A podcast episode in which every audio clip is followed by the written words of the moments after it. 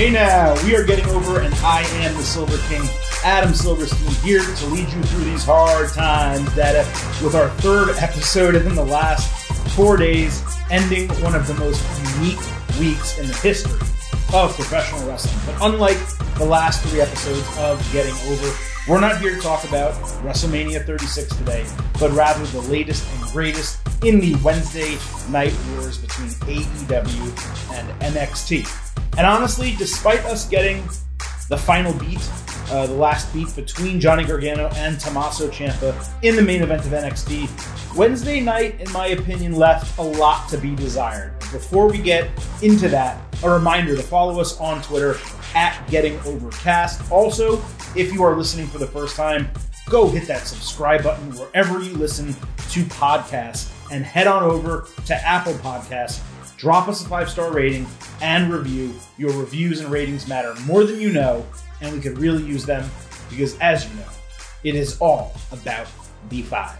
Okay, on to today's show. The Silver King is writing solo today, and I'm not only going to break down NXT and AEW, but we're going to go deep with a lot of fan questions coming out of Wednesday night's shows. I also did think about dipping my toe a little bit into the waters that are MTV's The Challenge Total Madness. I'm not going to do that today, but let me know on Twitter, again, at Getting Overcast or at Silverstein Adam, my personal account, whether you want some of that injected into these Wednesday shows, at least while this coronavirus pandemic is going on.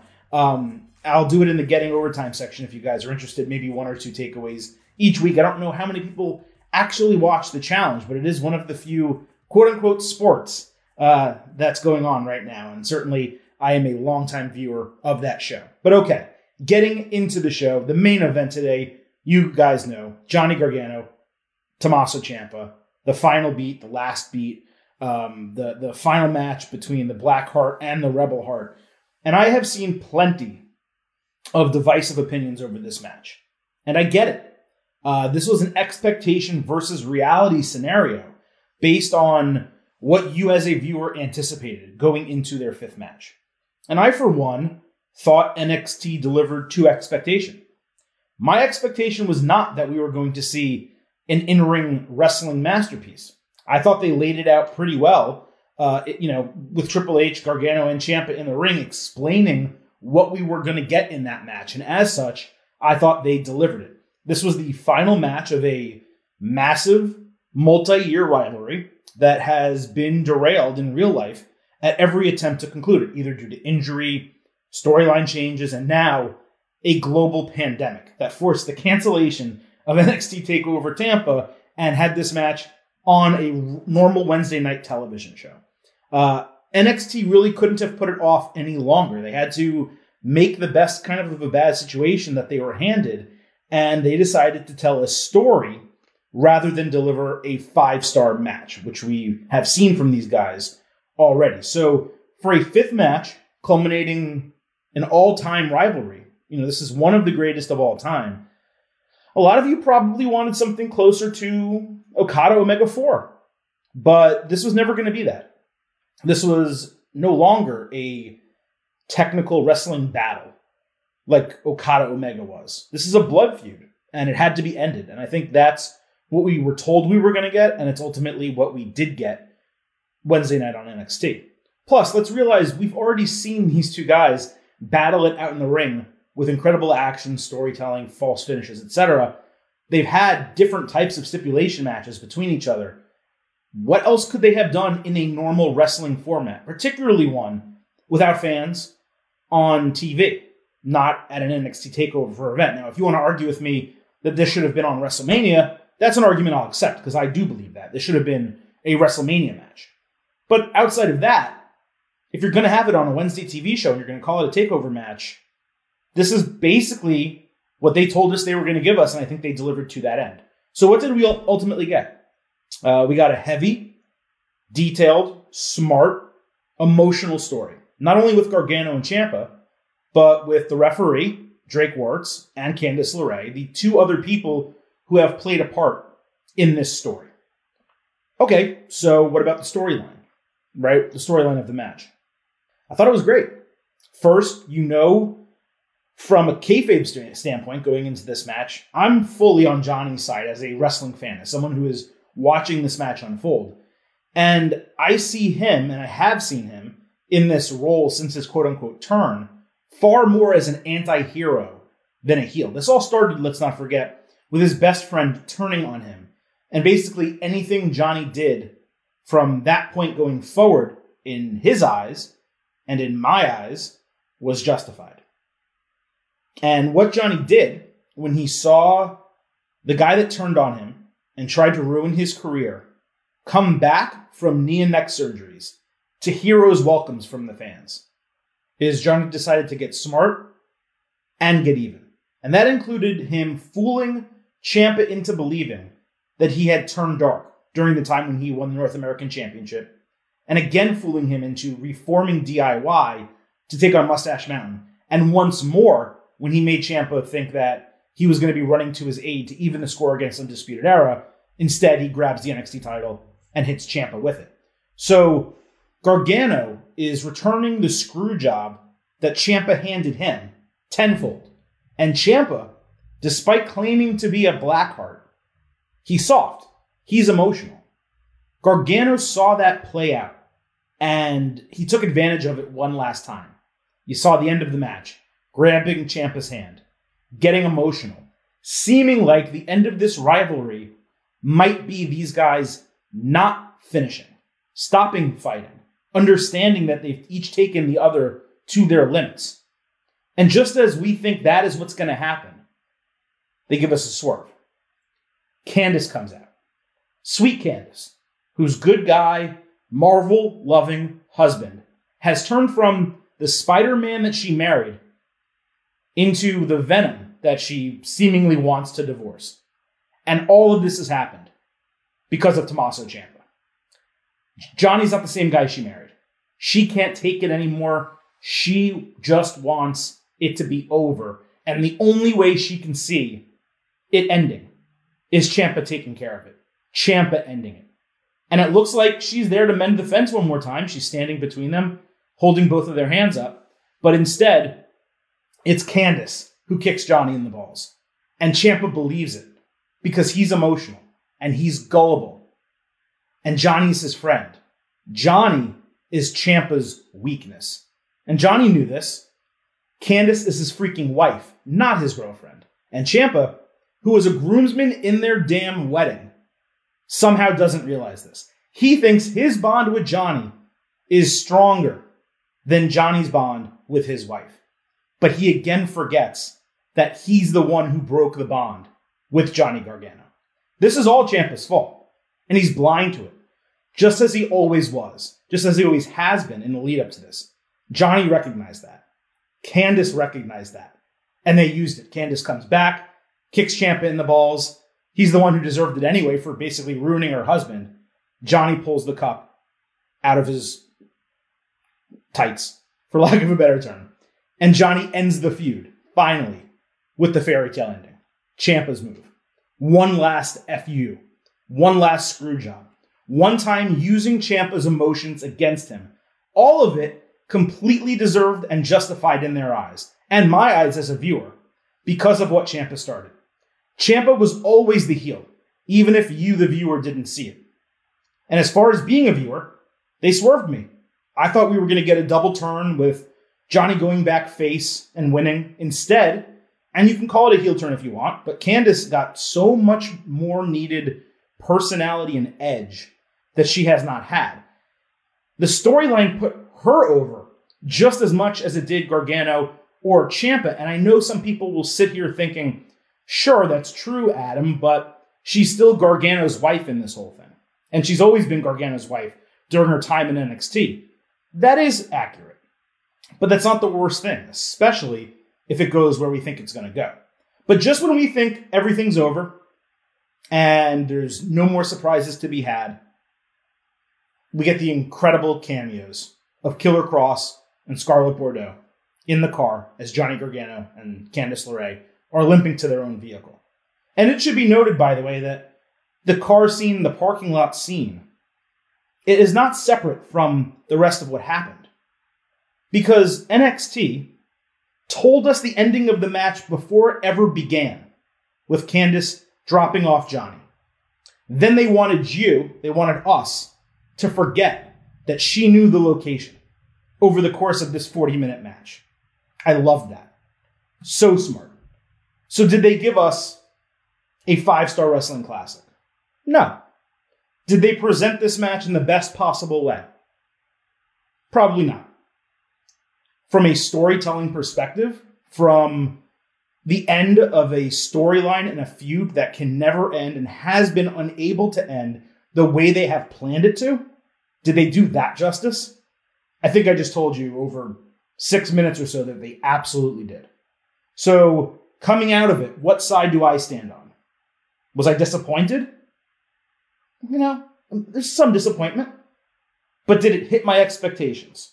Did NXT, Gargano, and Ciampa deliver something, call it a match, call it a fight, on NXT Wednesday night? Did they deliver something that satisfied the end of the feud and the rivalry? They did.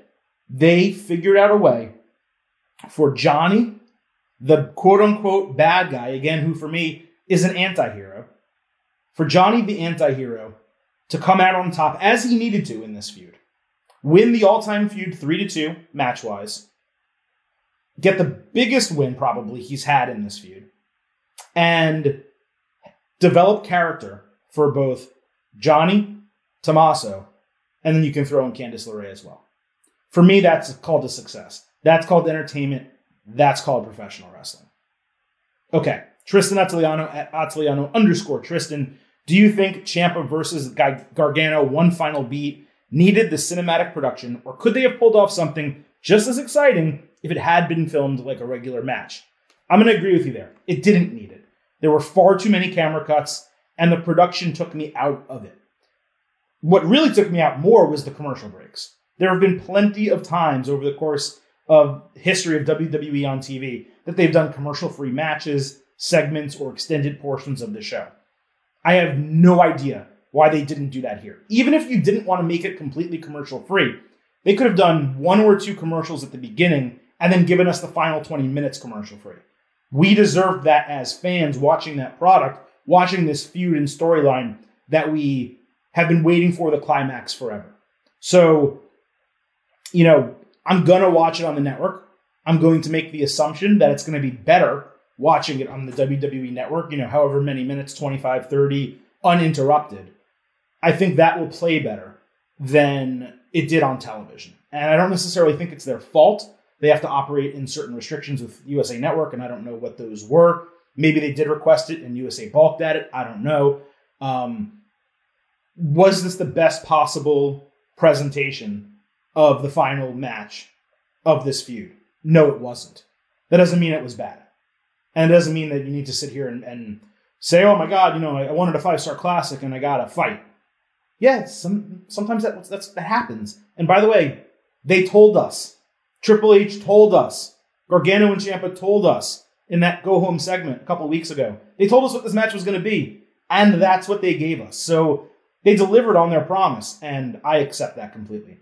Atish uh, Tawari at Atish911. Where does Tommaso Ciampa go from here? That is a great question, and I don't know that I have an immediate answer. Maybe he takes a long break. Uh, we assume that Killer Kross, when he debuts, is for Gargano, but maybe it's actually Ciampa, considering he's still more of a classic face, I guess, out of the two. Cla- Ciampa, though, don't forget, still wants the NXT title. If Cole does retain when he eventually faces Velveteen Dream, that would make sense because he, you know, Ciampa got quote unquote screwed out of it the first time by Gargano. Or even if Dream wins, Ciampa already beat him once. Dream can bounce back and forth between face and heel pretty easily. Ciampa did have a title defense against Dream. It would make sense he would want to challenge for that title. So maybe he's in the main event picture. Maybe he takes some time off. I'm not exactly sure what they're going to do with Ciampa. Uh, I know that he has mentioned that he may not wrestle for that much longer. There is a chance. I could definitely see it where he potentially goes to Raw or SmackDown. Not necessarily to be a full time competitor, but maybe he wrestles. Uh, maybe he works as a producer. There's a lot of things that Ciampa can do. I don't exactly know what direction they're going to go with him. Um, but if he stays in NXT, then they're really going to need to figure out storyline wise how to make things make sense with him right now because it's tough to know where he goes from here. And it's tough to know where Gargano goes from here, too. I mean, the Killer Kross thing does make sense. We'll talk about that in getting overtime. Um, I, there's a lot of questions you guys asked about Kross, so we're going to talk about that at the end of the show.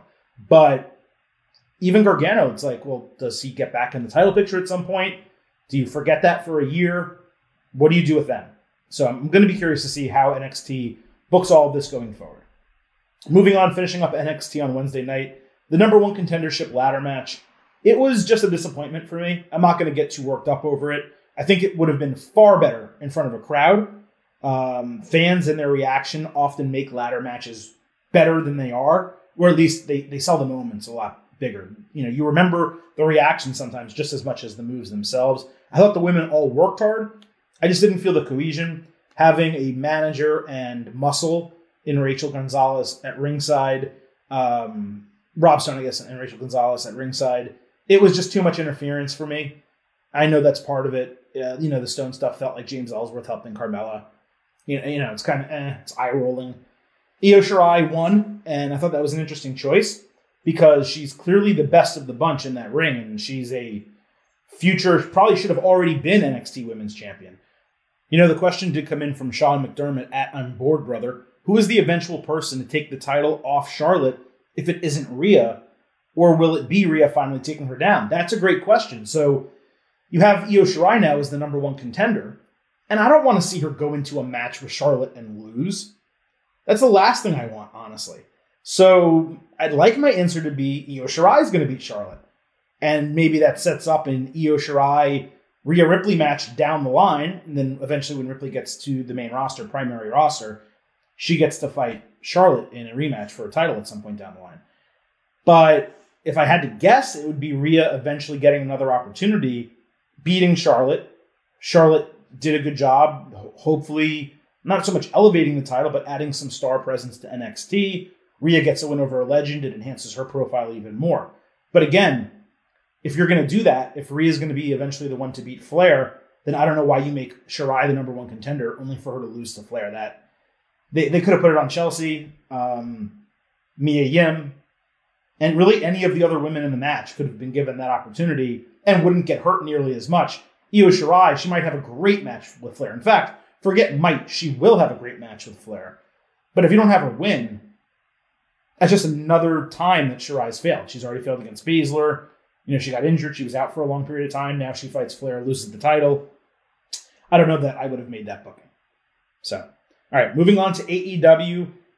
You know, straight up, this episode of Dynamite, I didn't really like it.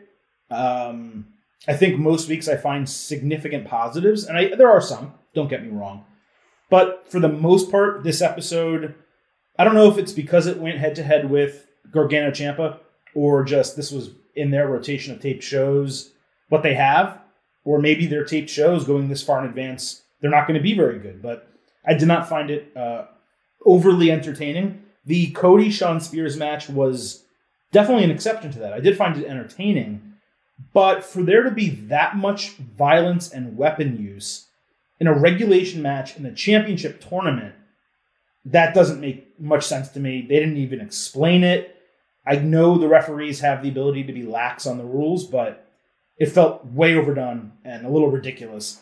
And why is Shawn Spears, Shawn Spears, kicking out of two crossroads. I mean, you want to talk about not protecting finishers. Spears kicking out of two crossroads is not protecting a finisher. Uh, Hikaru Shida versus Britt Baker. That was my probably second favorite AEW women's match to date, which is a great trajectory for them. She does really good. Um, I don't think that's a unique take. People really seem to like her. I like that she's already the number one contender. Because of that, I probably would have had Baker win this match because the rankings and standings and the contenderships don't necessarily go by who beat who last. It's a relation of wins and losses. It's their records. So I would have been nice really to get Baker a win that she badly needs over a legitimate, really good women's wrestler. Instead, you ever lose again. Now, the color that Baker got in the match was great and it was real. That's happened to my nose before, where I and I didn't even break my nose, but I like ran it into a wall once. Um, and just blood started flowing out of it. I I was I think 20 at the time. I ran scared shitless into the bathroom to kind of stop it, do whatever I could. When it happened to me, she looked at it and like laughed, handled it great, and made it a marker of the entire show. That's only going to help her long term. Um, so that was just totally badass on Britt Baker's part. And I thought it was one of the best moments of the entire show, honestly. As for the rest of the show, there's not going to be a lot of positives here. Uh, Jake Roberts can cut a great promo. We know. It didn't really move the needle for me. Lance Archer beating up jobbers is just not something I need. It's enough. I know that they were doing it to get him on TV. He's going to be in this TNT tournament, but it just, I don't know. Uh, something about it just doesn't, it seems unnecessary to me when you have a roster with that many people as they do. You could put him up against Kip Sabian or, you know, someone and let him just win a match against someone good and deliver a good match on TV. Instead, it was just a pure squash, and Jake wasn't even there with him for obvious reasons due to Corona. Uh, the best friends match, it was comedy. I, I didn't get that totally. And I know that time needs to get filled on the show, but I thought the segment in the trailer was really funny. That was great. The match was crap. I didn't care about it. Michael Nakazawa, I get it. He's Kenny's best friend and, and the DDT relationship. Uh, I don't need Michael Nakazawa wrestling real matches on Dynamite. Uh, you know, I don't think that's an unacceptable opinion to have. I do think AEW is doing a pretty good job with the video packages for Jon Moxley against Jake Hager, but somehow through two weeks of this, I still don't care. Not one iota. I don't like Jake Hager. I don't care about him as a wrestler.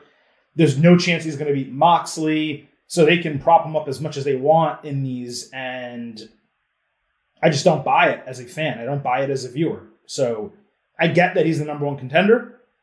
Uh, I saw the rankings. I guess he did win more matches than I realized last week when I said I didn't know why he was the number one contender, but it's just it's not for me. Uh, Moxley and Hager is not for me. Sorry. Something else that's not for me is Brodie Lee. This stuff has become eye roll inducing at this point. Is he a cult leader, a business executive, a salesman? I don't really know about the segments themselves. His gear was ugly and ridiculous in the ring. And while he's impressive athletically, I mean, I have spoken so many times about how talented I think the former Luke Harper is as a competitor. So he, we know he's talented, but this character is doing absolutely zero for me. 0.0. I don't care about the exalted one, the, the, the segments and the stuff, the shots at Vince. I don't care that they're taking shots at Vince, but it's not even good.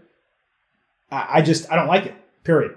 Uh, and you know what? Even Matt Hardy, his promo from the Hardy compound, I don't know why necessarily, but I didn't like it either. It felt really forced to me. The Broken Universe is great on its own, but him teaming with the Elite just because, and now trying to wage war against an entire faction in the inner circle, it felt strange. It's not hitting me right at all. I do think that the Broken Matt Hardy gimmick and Matt are certainly talented, and I like that they're back on TV. But maybe it's as simple as it is so far removed from its peak of popularity. And I'm not going to buy into what some people say, oh, you know, they watered it down in WWE. I really don't think they watered it down that much. Sure, were there things that weren't as good as it could have been? Yeah, that's fair. But the stuff he did with Bray Wyatt was great. Them tagging together was really good. They certainly allowed him to cut a special and some segments from the Hardy compound. Those were just as good, if not better, than the stuff he was putting out on TNA. The only thing WWE did is they didn't want to go forward with it. And creatively, if they thought it was played out or they didn't want to do it, I can't necessarily blame them for that. Maybe, despite everyone backing Matt Hardy and saying, oh, Matt, WWE is keeping you down and they won't listen to any of your ideas and so on and so forth, for all of that talk, and apparently Matt said he, he pitched WWE a ton of new ideas and they kept rejecting them. If all of those ideas were centered around the broken gimmick and the broken universe, maybe they weren't that good. Maybe this character is played out. The stuff with Vanguard is great because it's Chris Jericho doing something brand new that we've never seen. That stuff's been great because of Chris Jericho. Even the segment where Jericho and Hardy stood off next to each other, Jericho was great. Hardy wasn't. I love Matt Hardy. I want to make that very clear. But there's something about this gimmick, his introduction to AEW, and the way that this has been handled. It's just not sitting right with me. It's not hitting me right. I don't feel it. And I'm starting to think, and I'll give it time, I'm not going to make a final decision here. I'm starting to think maybe the broken universe is played out. I hope they prove me wrong. I do. Because when it isn't played out, it's incredibly entertaining. And I think people that are just defending it because they like Matt are doing it a disservice and they're not being completely honest. Uh, Cam Schilling at Cam Schilling 88, he writes Jericho, top five guest color commentator of all time. Yeah, absolutely. Uh, that is one thing I did not mention in the actual breakdown of the show. Chris Jericho on commentary was incredible, and I don't think that's really much of a surprise to anyone. He blended comedy with real commentary. He obviously has a vast knowledge of professional wrestling, both in the ring, history, all of it. And he was able to display all of that on the mic. He's a very clear speaker. That there's a reason he has a podcast. Um, he works great no matter who he's talking to. Him and Tony were fantastic. Jericho was able to tell the storylines that were going in each individual match while still being his real self, providing his experience and his character to the segments. It was just a massive home run with Chris Jericho. I don't expect that to happen often, but if I'm WWE and I see that, or even, of course, if I'm AEW and I see that, when Jericho stops being an in ring performer, I immediately go after him to be on commentary for the shows. I know that he may have Fozzy stuff and want to go on tour and so on, but I figure out a way to get Chris Jericho on commentary. That's how good he was. Nick Johnson at Nick Johnson underscore art. That's N I K Johnson. He's also the guy, by the way, who made our Getting Over logo. Awesome job by him. He said it seems the TNT Championship tournament is heading towards a showdown between Cody and Lance Archer. Who do you see coming out on top? They have been giving a lot of hype to Lance, so you would think he needs the big win uh, or his push would be deflated. But Cody has lost a lot of big matches as of late, so he can't really afford a loss either. I think the latter part is key because you can say Cody's your top face, and they they're clear, clearly booking him and treating him that way. But he has to win at some point. And considering he can't go after the world title due to the stipulation losing to Chris Jericho, I think you absolutely have to make him the first TNT champion. Lance Archer as the first TNT champion is not memorable whatsoever. If AEW exists for 10 years, no one's going to remember or care that Lance Archer, who by the way I think is like 43, uh, is the first champion. You know who they're going to remember? Cody Rhodes. Cody Rhodes is the first TNT champion. So um, I, I, don't necessarily think or know that it's going to come down to those two. I think Darby Allin has a really good chance of being that first champion. But if it's not Darby, then I would book it to be Cody. It makes sense. Give the guy the title. He deserves a title. Honestly, I, I hate kind of using that sometimes that people deserve titles. He does. And in this tournament, he's by far the highest profile person. So it really would not make much sense for me if he didn't get it. But of course, with his long term friendship slash feud with Darby Allin, it would make sense if Darby beat him in those semifinals and went on to the championship. So we'll see how that plays out, but I would give it to Cody. Okay, that is our breakdown of NXT and AEW. We're going to move into getting overtime. Uh, just two questions. I thought I had more, but I guess I read them throughout the show instead. Sean McDermott at I'm Bored Brother is back. He said, for those of us not familiar with Killer Kross and or Scarlett Bordeaux, whose style or comparison is there to get an idea of what we will see? It's a really good question. I do suggest going to YouTube and searching for Killer Kross TNA or Impact, uh, whatever it was at the time, watching some of his matches and segments. He's really unique. He's a big bodied guy um, in great shape, really badass persona, kind of like Steve Austin and Justin Credible, kind of like those guys. Some of the gimmick of Psycho Sid, the big eyes, and you know, he gets a little crazy. So that's kind of the way I would best equate him. He's talented in the ring. He's not a otherworldly performer by any means, but he's more than capable. I'd probably have put him in Scarlett if we were back in the 90s. They are ECW. They're ECW main eventers. That's kind of the way I look at them. So, really unique type of character and wrestler and couple, honestly, to join NXT. And I think it comes at a time where NXT really does need a little bit of fresh blood in the main event scene. Yes, you can say that there's a lot of people who could get those pushes. Keith Lee, um, you know, Finn Balor, even though he's doing the UK thing right now. there's a lot of people in NXT who need to be elevated to the main event spot, but for so long, we have seen the same people on TV. And NXT long term has not been about seeing the same people. One of the reasons NXT was so successful, you know, in its start, not not the reality show crap on TV, but in the the new version of NXT, one of the reasons it was so successful is because people cycled through. So you didn't get um, you know, Andrade Cien Almas as champion for a year and a half. He was a short period of time. McIntyre was champion. Uh, Shinsuke, Joe, Balor, you know, etc. So it was nice that those guys would move up the card, become champion, lose the title, and then go to WWE main roster. But that's not happening anymore. So we've had Gargano, Ciampa, Adam Cole at the top for a very, very extended, long period of time. And you've had Dream get a match here and there. A couple other people have had title matches, but it's been the same people on top. And it's been the same people in the mid card. I'm excited that Keith Lee's North American champion, but what's his first feud? Dijak. What's his second feud? Dijak and Damian Priest. Okay, like it's enough of that already. So you need to see some new combinations. Give me Keith Lee with Adam Cole. Give me Killer Kross taking the title off Keith Lee and him starting to defend against other mid carders, Johnny Gargano, whatever the case. You got to mix it up a little bit.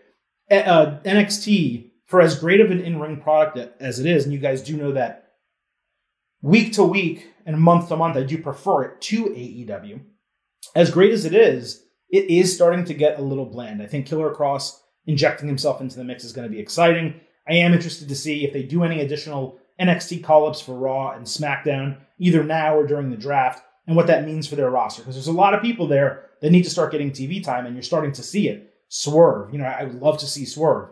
Um, certainly, Angel Garza was getting a lot more TV time, but now it seems like he's on Raw. So I am going to be interested to see kind of how they develop that roster, but I think Killer Kross, maybe people didn't realize that he's a big signing, and he may not have been a big signing, but they're treating him like one, and I'm going to be excited to see how that plays out. And then last year, Nick Z at N Zanny Boney 93. Who do you think NXT past or present had the best build to a debut? I feel like the lead up to Kross is major, and it makes me very excited. Yeah, I mean, I'm not going to go too long on this. Um, the best build to a debut, it probably is Killer Kross. There's been a series of vignettes. He's been they've been occurring in big segments. The tease, the cameo here at the end, that was pretty huge. Even for other wrestlers that they've done vignettes for, it's been just normal, nothing special. This feels special.